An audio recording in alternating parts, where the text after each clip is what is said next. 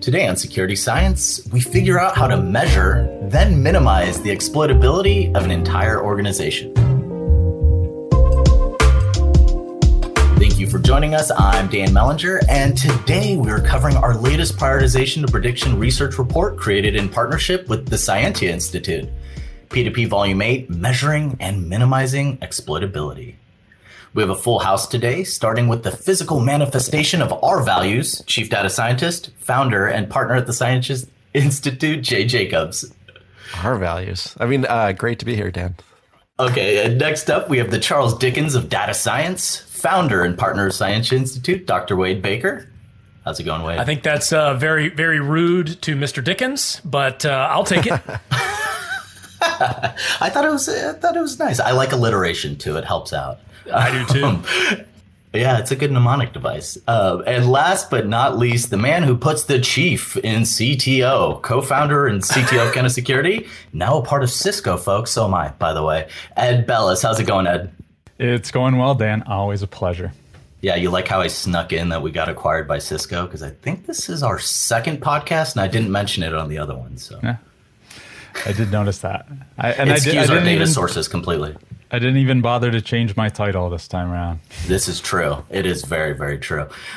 Um, as a quick reminder to all of our listeners, you can find relevant links to everything we're discussing today on the kennasecurity.com slash blog page. So this will be a launch. There's going to be a full report. You can go download it. Um, we'll have some cool analysis there as well. I would encourage everyone to download and read along because we are going to walk through the report and we typically reference specific charts and all that good stuff. We do describe it all, obviously obviously, but it's a little bit easier if you can visualize as well, especially for people like me who are dumb.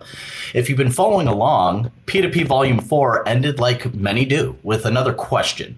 So, is it possible to determine the relative exploitability or remediability of an entire organization? So, not wanting to bury the lead in Volume 8, we ran a simulation that shows that yes, we can. So we can indeed extrapolate exploitability to the organizational level. So let's dig in on that one as normal, we normally kick off with a couple goals. So we look to achieve two things. So measure the exploitability for individual vulns, and then far more importantly, entire organizations. And then we created a simulation, which is kind of funny because the Matrix reboot just came out and wasn't that good. Um, seeks to minimize the exploitability under varying scenarios, combining vulnerability prioritization strategies with remediation capacity. So ultimately, looking at what makes the biggest dent overall.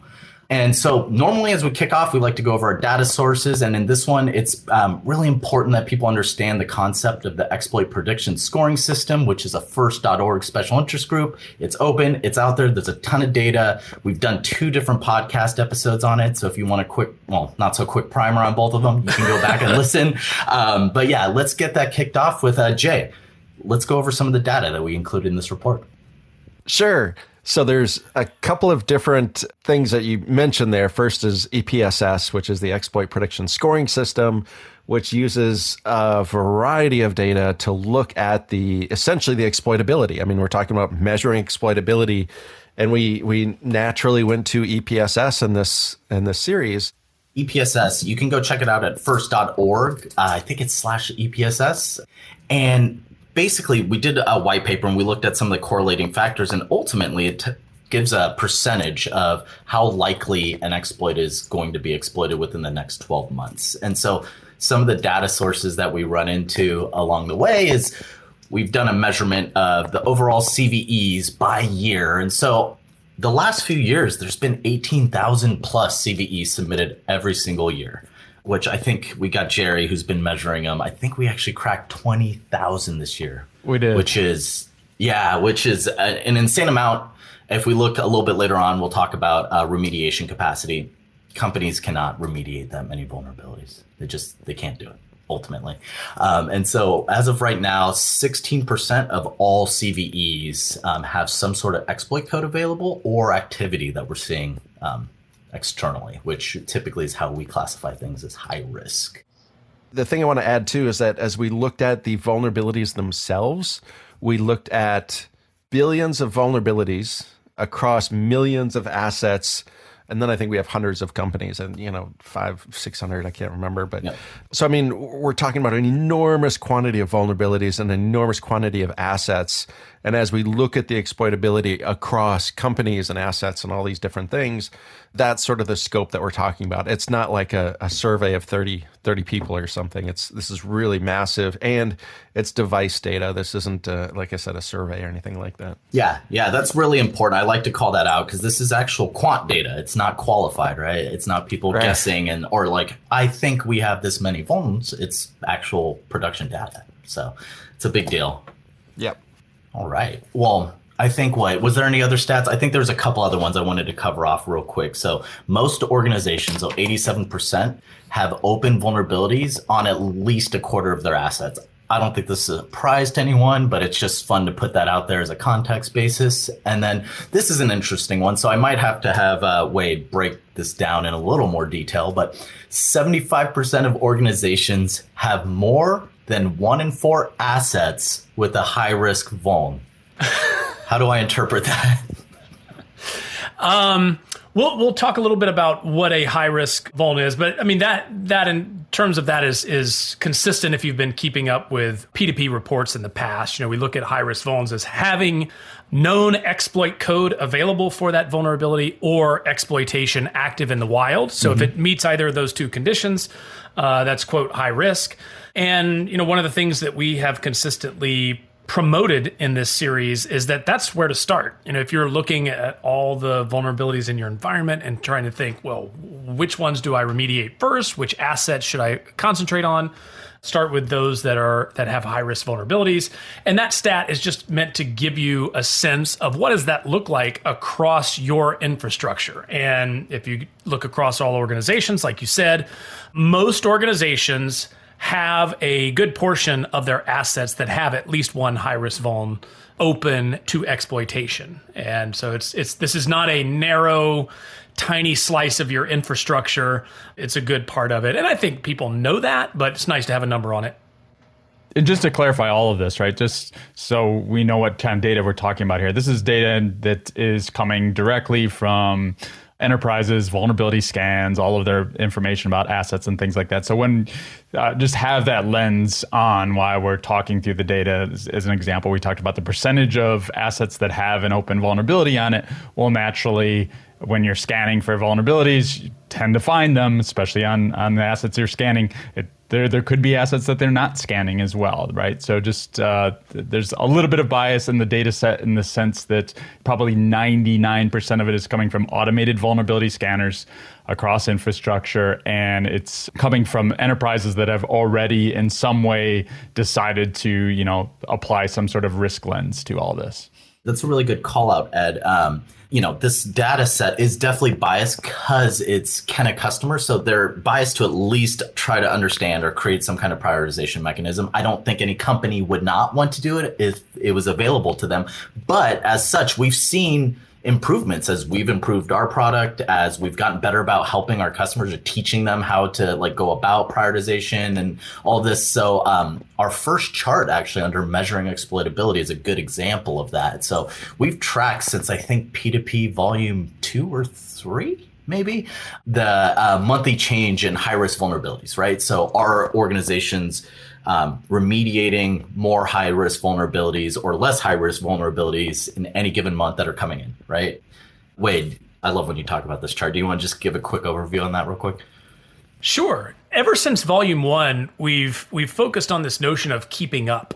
There's this avalanche or tsunami, whatever metaphor you want to talk about, an overwhelming number of vulnerabilities that are found in the environment. And it's not static, of course. There's new ones that show up every day. Every time you do a scan, you find more, and organizations are remediating during that time. So it's always this give and take you know you can almost get lost in the numbers especially with the numbers of assets and number of vulnerabilities that that jay mentioned a while ago. And we wanted to kind of net it out and simplify it down to hey when it comes to open high risk vulnerabilities you know vulnerabilities that that really matter is that trending down or trending up over time? You know are are companies closing more than they're adding or opening that's the the gist of figure 4 in the report. And you know, it says 60% of orgs are improving. That means they're reducing the number of open high-risk vulnerabilities over time. That's what we want to see we want to be chipping away at it. They don't disappear overnight, but you want to chip away at them over time. 60% of orgs are doing that really well. Uh, another 17% are in that sort of treading water. They're maintaining the number. If, if you can't chip away at it quite yet, at least you don't want to add to the number and, and be, you know, steadily drowning. Yep. So, you know, when, when you combine those, you look, you get over three quarters of organizations are either reducing or maintaining. So that's, that's awesome. And Dan, like you said, that has steadily increased over the last couple years as we've, as we've measured the statistic, which means you're coaching customers and helping them well. And I'm not just trying to shill what you're doing, yeah, yeah. but you can see that in the data. And that's exactly what we want to see. We want to see an improved capability to drive down high risk vulnerabilities over time. Yeah. And In fact, I'd, I'd say the very first time that we measured this, it was very much the opposite, right? We had, I think, if I recall, two thirds of organizations were either at that treading water stage or falling behind stage. Mm-hmm. And now, if we measure that same group of, of stats, right, we have 40% are there now as opposed to two thirds. So things are definitely improving. Yep. Yep another stat that and, and it kind of it speaks to the bias but we like to say it's a good bias in this one right from the data set but they, they are getting better right? Um, yeah. I'll, I'll, bring this up just because i noticed it and i took a quick note but remediation capacity has actually gone up as well from when we first did that. Not sure why. Maybe companies are getting better automated. Maybe more tools are coming out more uh, software is automated patching who knows? But things have definitely shifted up by 50%, right? It used the average remediation capacity, which we'll dive into in a little more depth, was 10%. Now it's 15, right? That's a big jump over what, two years, I want to say, for that one. So, anyway, do want to call that out as some bias in the data because, uh, you know, it's good to have that kind of context when we're looking at the greater landscape. But let's jump in. So, you know, we're kind of measuring exploitability. Um, you know, 77% of organizations are actually kind of either treading water or improving, which is great.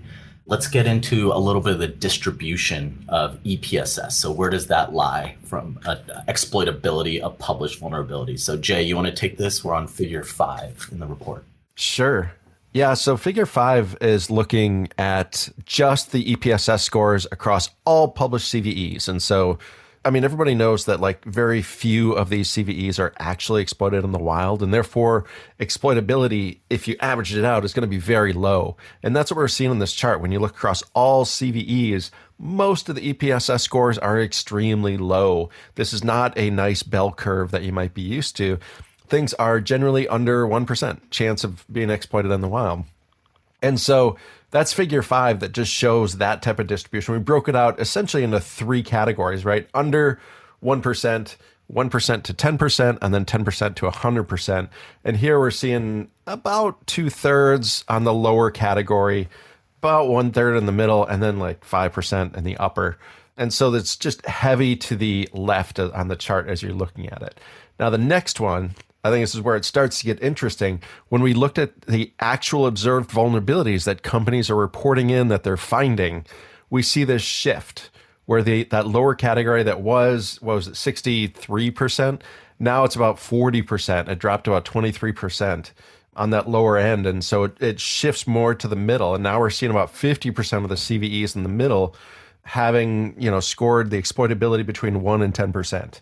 Uh, and then that above category also shifts up. And then later, I don't want to put any spoilers out there, but we've got another chart just like this later on. It's figure 11, where we looked at an asset based view. Uh, and as everybody knows, depending on the asset, the type of asset may have literally hundreds of vulnerabilities on there. And so, naturally, if there's a whole bunch of vulnerabilities on an asset, the exploitability of that asset is going to be through the roof. Yep right? And that's what we see. We see about 95% at the asset level being in that highest category. So we end up at the asset level about 95% in the upper category, when we started out just looking at CVEs, it was like 5% were in that upper category just on the CVE level. Yep. And just real quick, I'll plug one of our old episodes that we did on how uh, vulnerability risk is kind of power law distributed. It's not a nice average bell curve that humans like to think about, right. um, which is mimicked in these uh, these charts. So you'll kind of see the long tail. So if you want an example and you're not reading the report, uh, check out any of our Vuln of the Month blogs. You'll see the same chart on every single one of them, and it shows the Kenna risk score distribution.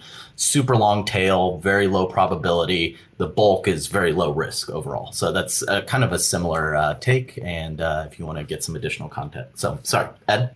Yeah, I was just going to say what I relearned from some of these charts is lo and behold, it turns out that attackers attack vulnerabilities that people have. Weird, huh? smarter than we think, right? um, so moving on to uh, kind of exploitability, but through the lens of product. Um, Wade, do you want to take a stab at these charts here because they're very colorful and there's a lot of stuff on them. Yeah. I'll take figure seven and start there. Yep. Uh, Jay just talked about CVEs overall and what that looks like. And we thought, well, you know, it's hard for people to connect with just a CVE. So let's break it down to products. And so that chart is showing the same information essentially, but grouped by the vendor yep. that is responsible for that vulnerability.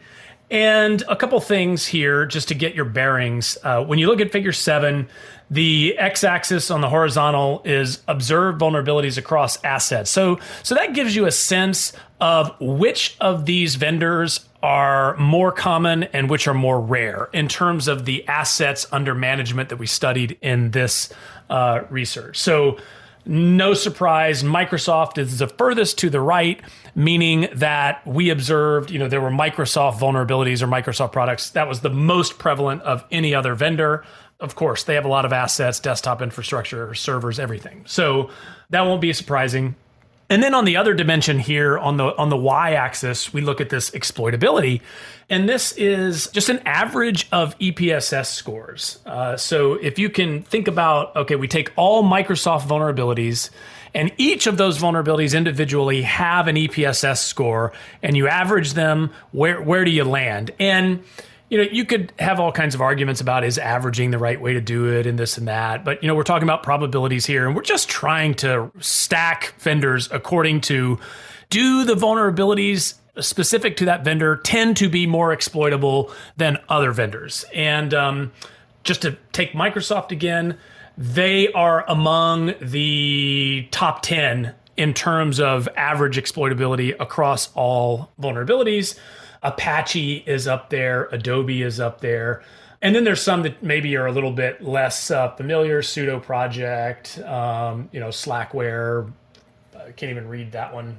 Faster, faster XML. I don't know. Um, so, so if you look at this chart, it's just a, an explosion of color, but it, it really does a good job of separating out. You know, is this a highly prevalent, highly exploitable set of products, Microsoft and Adobe are in that upper right quadrant, or you know, is it more rare and and less exploitable? And you see down there Samsung and Juniper, Dell, any number of things, and everywhere in between. Yep. So that's that's the point of that that chart, and it's pretty cool way to think about your infrastructure. You know, this is this is why we did it. As you look across your assets, all of your assets are somewhere on this plot, and uh, kind of gives you a sense of what you're up against. Yeah, which transitions into kind of figure eight as well, right? Which shows yep. how quickly people are able to remediate these vulnerabilities within their environments, right?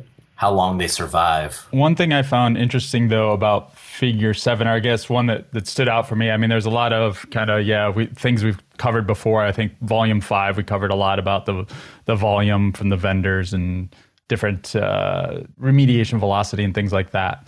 However, one thing that stood out here for me is the prevalence across assets versus exploitability. Google really stood out to me as somebody who is across a whole lot of different assets, but the exploitability, at least from an EPSS standpoint, is quite low. Yep. And you know that's where you'd want to be, right? Yeah. Uh, if you can maintain a, a super wide scale of deployment and low exploitability, that's doing a good job. Do you have any kind of off the uh, napkin interpretation of why that might be, Ed?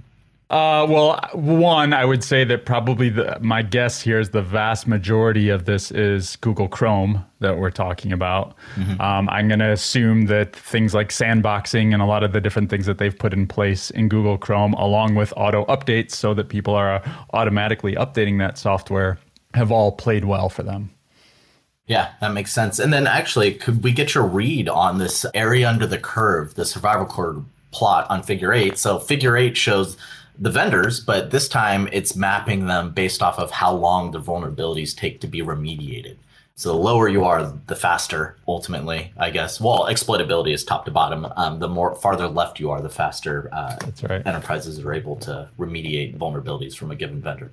And as as you can see, again, Google is is is quite low, which is good in terms of how fast people are remediating. But so is Microsoft, right? Yes. And that's something that I know we covered a lot in Volume Five as well of the P2P research series. Is that Microsoft represents probably more vulnerabilities than any other vendor out there, but they're also one of the best in terms of enabling their customers to remediate those vulnerabilities through the Patch Tuesday process, through patch management systems like SCCM. People have very much operationalized, I think, Patch Tuesday and, and how to go about uh, patching those Microsoft vulns, which really stands out versus a lot of other vendors.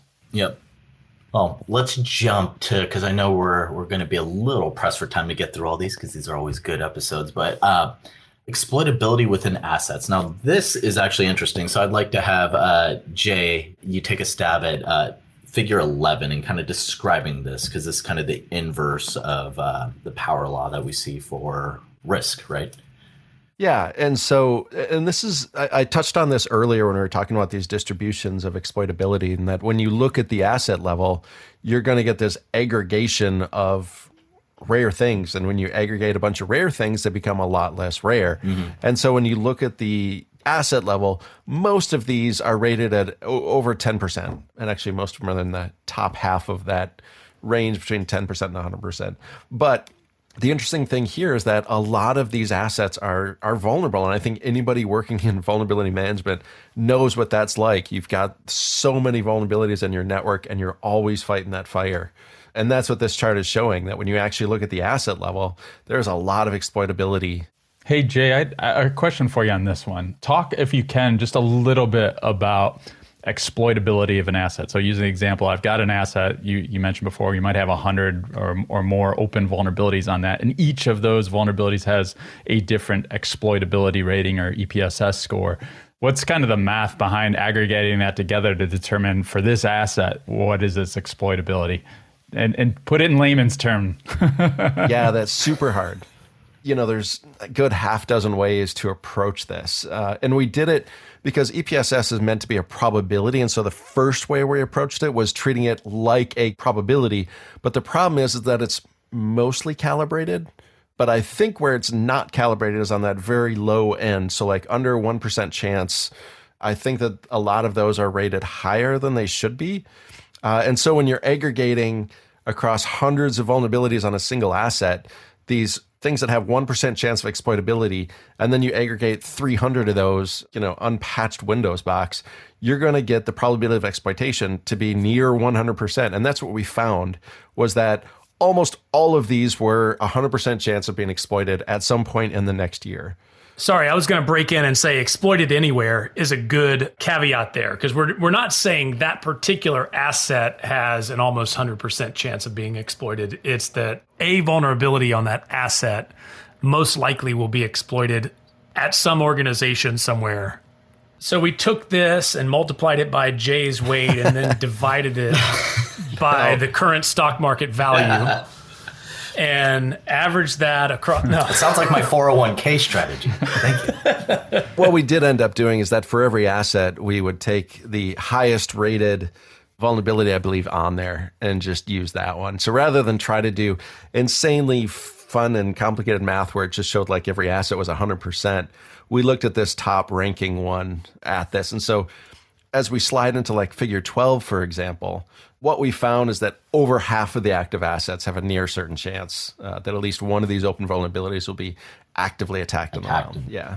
Yeah. Um, and this is, again, what Wade clarified is that this is attacked anywhere, right? Not on that specific yeah. asset. We did try to do some interesting mathematical approaches to talk about the probability of this asset being exploited but we just found that we are doing you know a lot of well if we assume this and then we assume this and then these two go together and we've got another assumption i mean it just became way too squishy so we tried to keep yeah, it simple less quant more qualification yeah so it got it got just yeah. too squishy well, which makes sense, right? Because that's the way Kenna's kind of found we have to look at it. So yeah. on an asset basis, it's the highest risk vuln on it because that's ultimately what matters um, because you don't want to get exploited. That's that's yeah. the end goal, right? Um, and so there's a nice quote to kind of finish out this section, really. But nearly all, so 95% of assets have at least one highly exploitable vulnerability. Again, that's not a surprise, really, but um, it's just interesting to put that out there. Yep, definitely.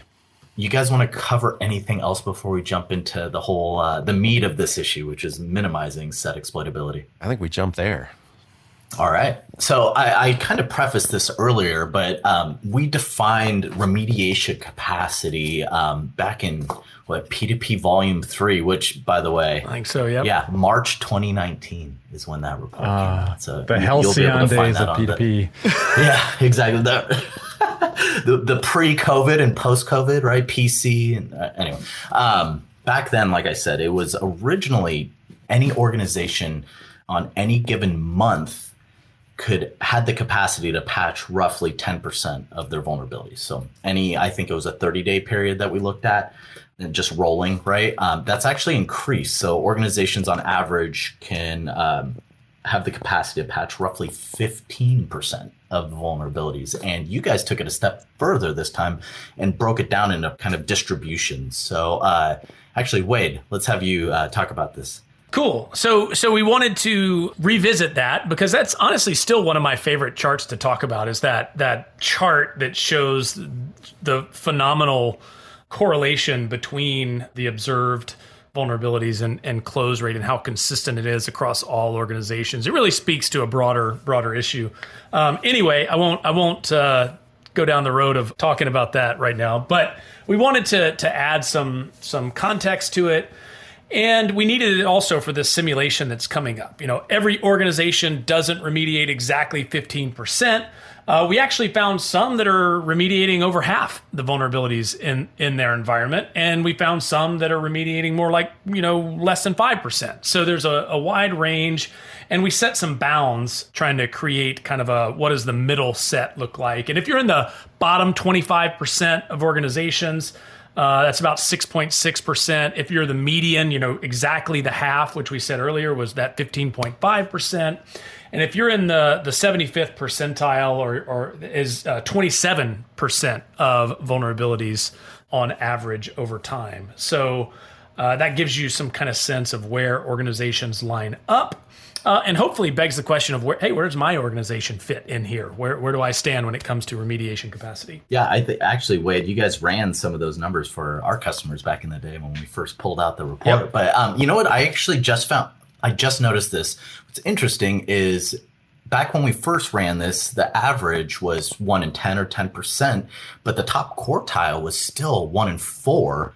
Now we saw a 50% jump in the average up to 15.5%, but the top quartile only jumped up by 2.1 percentage points. So it does seem like there's a little bit of a cap. We might want to look into that later on. But um, yeah, because there's not as much uh, growth, even though we saw spectacular growth in the average, um, the top performers are not growing at the same rate. Save it for volume nine, Dan. Interesting. Yeah, I had to uh, I'm just doing teases for the next reports. Um, anyway, Ed, did you actually have any feedback on before we jump into the next section, or? No, this one was actually kind of both interesting and new to me because I, uh, you know, previously been focused very heavily on the that median number, uh, which previously, as mentioned, was was ten percent, and then we are talking about top performers. In fact, we do a number of kind of like half day training sessions with with customers and we talk a lot about those metrics. Um, and we talk about top performers and what that means to be a top performer so it's good to see that even well, while the top performers are increasing a little bit more but everybody the the, the full uh, i guess the the rising tide quote something something comes in here but yeah yeah no this was all new to, new to me and it was very interesting i think it might be something we want to as we expand our our state of the union metrics yeah. uh, to include those different quartiles within that. Yeah, fun P2P trivia for all those uh, following along throughout the years. Uh, I tried to have remediation capacity labeled as the Bellis constant, and um, I'm glad that uh, Jay didn't let me do that because it's less than constant, actually. now that we're looking at it. So, anyway, we got roughly 15 minutes to get into like the meat of this. So you guys ran a simulation model. Jay, I'm just going to hand it off to you because this is well beyond me. You guys have fun and jam. Yeah. The simulation, like we started with factual data. So like we didn't start and say, let's simulate what we think a company would look like. We started with the data that you know, we've got the companies and the data of their current state. And so we said, all right, here's a company, here's all the vulnerabilities that they have open. Now, if their capacity was, you know, the 25th percentile, 50th, or 75th percentile, they're going to close X number of vulnerabilities this month. And what effect would different strategies have on their exploitability at the beginning versus the end. And so if they did nothing, obviously their their exploitability would stay exactly the same. And so we've got uh, figure 17 and 18 cover this. So 18 has a dash line that says do nothing. And then we've got different strategies that we said, all right, if if we said a random strategy, they're just going to put all of their vulnerabilities in the hats and pick out until they hit their capacity. And this is sort of a baseline of doing something, but doing something very dumb, right? Uh, and so, and it's good to have that baseline because then you look at something like CVSS and you see a minute improvement over a random strategy, right? And so that's kind of interesting. If you randomly pick things, you're doing slightly worse than CVSS. And so CVSS may slightly improve on that, but that's not a great thing. Then we've got another strategy we looked at called the quickest, which is essentially let's take a look at things that that were easy to remediate. So given how fast these are to remediate, maybe it's a patch Tuesday thing, maybe they've got you know, Microsoft has some auto patch stuff. Maybe there's no problem to do it. If you just did things that were easy up to your capacity, you would be outperforming CVSS. The next strategy that I think is super fascinating is Twitter. And we looked at essentially how many mentions on Twitter did a CVE have. And this is absolutely just insanely stupid counting of CVEs mentioned on Twitter. And this includes like MITRE's mm-hmm. Twitter account that says we published CVEX, right? I mean, this is insanely dumb. Let's just count on Twitter, and this outperforms CVSS and the easy to remediate things. Sorry, just to break in, just to put a number on that, yep. uh, Twitter outperforms CVSS by 2x. So it's twice as good. Wow. Yeah. So if you'd rather not do CVSS and you just want to count up Twitter mentions that might be uh, more effective, twice as good from a CVSS perspective. So the next one we had was prevalence, and this is basically if a vulnerability is widespread, it might be also widespread in the attack form. That's what we actually are seeing that if you focused on your most popular vulnerabilities, you're going to reduce it even more than the Twitter mentions. And that's most most popular for a specific organization or it was across Overall. our entire data set. Um, okay. And so obviously, individual company may have to adjust, but I, I think yeah. they would probably see a similar gain if they just looked at popular. But then we get into the really, really good one, and that is is there exploit code published for this? And we're using uh, Metasploit, Exploit DB, and GitHub, um, and we're slowly adding some other sources in there, but largely this one just completely outperformed everything else and then finally at the end, we had perfect information. And this is using EPSS, which isn't fair because we're using EPSS as the exploitability score. So that's why we're calling it if you had perfect information, this is how good you could do. And one of the interesting things, if you look at figure 17 on the perfect information line, there's still a dot, a few dots way over to the right. Meaning, even if they had perfect information, their environment has so much work to do that they're not shifting the needle even with perfect information. So they probably have several months of really digging into their vulnerabilities, trying to fix them until they're going to see a benefit. I would say for the most part, this isn't actually surprising to me. It's, it's certainly funny sometimes, uh, certainly comparing things like t- Twitter to CVSS as an example. The exploit code is stuff that we've covered in previous volumes. In fact, in volume seven, we we talk very heavily about hey, maybe it's never a good thing to actually publish exploit code because it does indeed shift the attacker's momentum to the left. But I mean, at the same time, I guess I could say, well, now that I know that there's exploit code available, if I was to take this strategy, I could focus on this and I could do quite well compared to all these other strategies. Absolutely. And I also I petition that if we're going to brand any of these strategies that we brand randomly patching stuff as the Dan strategy. I would love to go down as that. That'd be great. So long as it's not the We could call it the dandum. The dandum. Dandum. Uh, Wade, any, any thoughts here? Um, I'll move us uh, a little bit forward because we we not only w- wanted to compare strategies, but we wanted to compare capacities. So there's two things in this simulation that we're looking at. One, what strategy are you using? Are you randomly picking vulnerabilities? Are you picking vulnerabilities with exploit code, Yep. for instance? Okay. Also, though, how does that capacity that we mentioned before? Okay, we know the median is 15%. We know, you know, 6.6 is the the bottom 25th percentile and the 75th percentile is is 24% ish. So, how does that factor into all of this? And, you know, the combination of a strategy and your capacity how, how do you manage these two things? What's more important uh, in terms of seeking that goal of minimizing exploitability? And that's that's where I think this really gets interesting as as this report closes out and as this podcast closes out.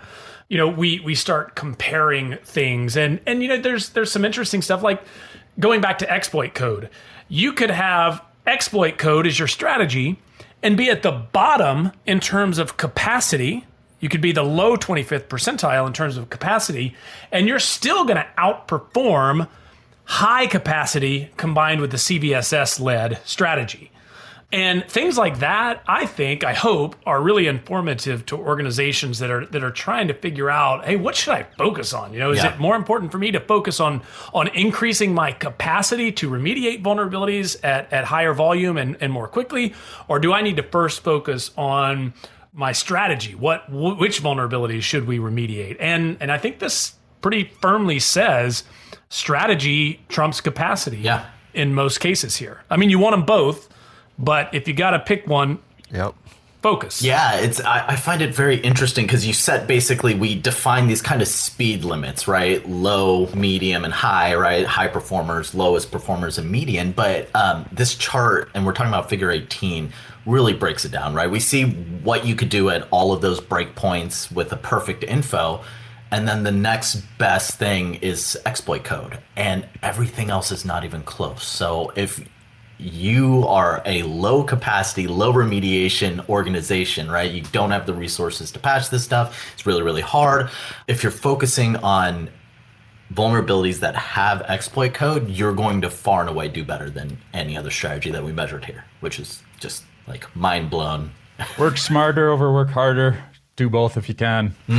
Yep. And that gets called out explicitly Yep. in figure 19, the one after you mentioned, Dan, where we look at the the changes between, you know, changing capacity versus strategy. And the strategy just generally blows it away. Yeah, can you actually walk through this kind of like, I guess, rainbow jump chart? I, I don't know how to describe it. Call Wow. it the the the, the The Volkswagen. Volkswagen. Yeah. the the beetle.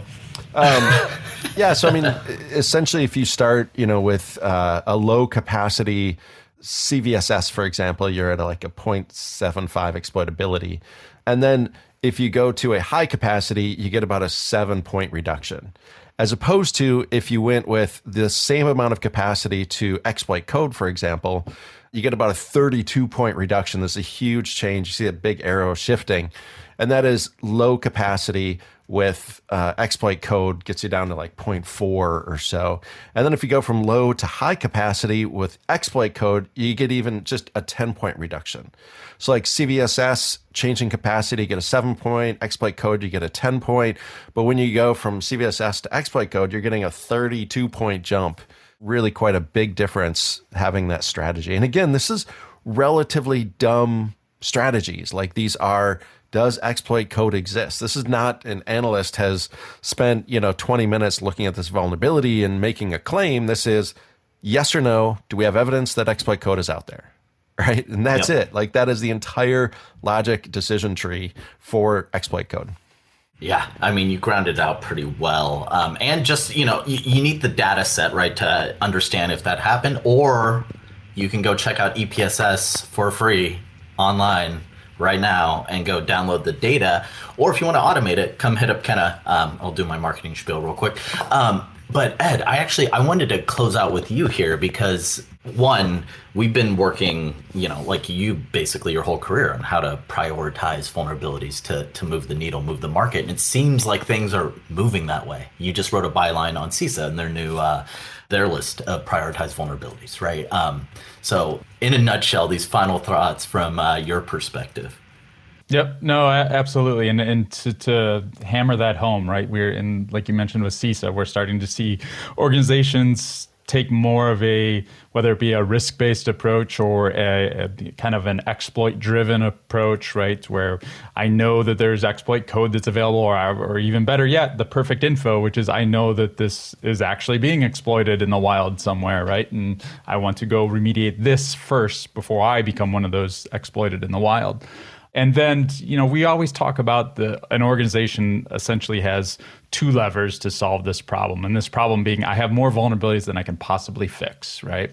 So given that, I can either one, I can prioritize these, and that's much like what we're talking about here with these different strategies. Or two, I can use automation in terms of remediation, which is much more of the, the other half of this, which is increasing my capacity. And from the things that we've seen in the previous reports, the top performers are in reality doing both, right? They are applying a risk based strategy and they are doing as much automation as they can to remediate as much as they can. Awesome. That's a great, great summary. Ah, man, a uh, lot to digest. This was another great report. So I'd like to thank all of our listeners at home go check it out. Go download the report. If you have any questions or spot a typo, by the way, uh, crowdsource typos every single time, uh, feel free to tweet me. Let me know. Uh, DT Mellinger Ed Bellis, uh, Jay Jacobs, Wade. And if you have any suggestions for things, questions, comments, concerns, feel free to hit us up. Um, we're all available and uh, love getting feedback and, you know, love uh, people who challenge the data as well. So uh, let us know. And with that, thank you, everyone. Have a nice day.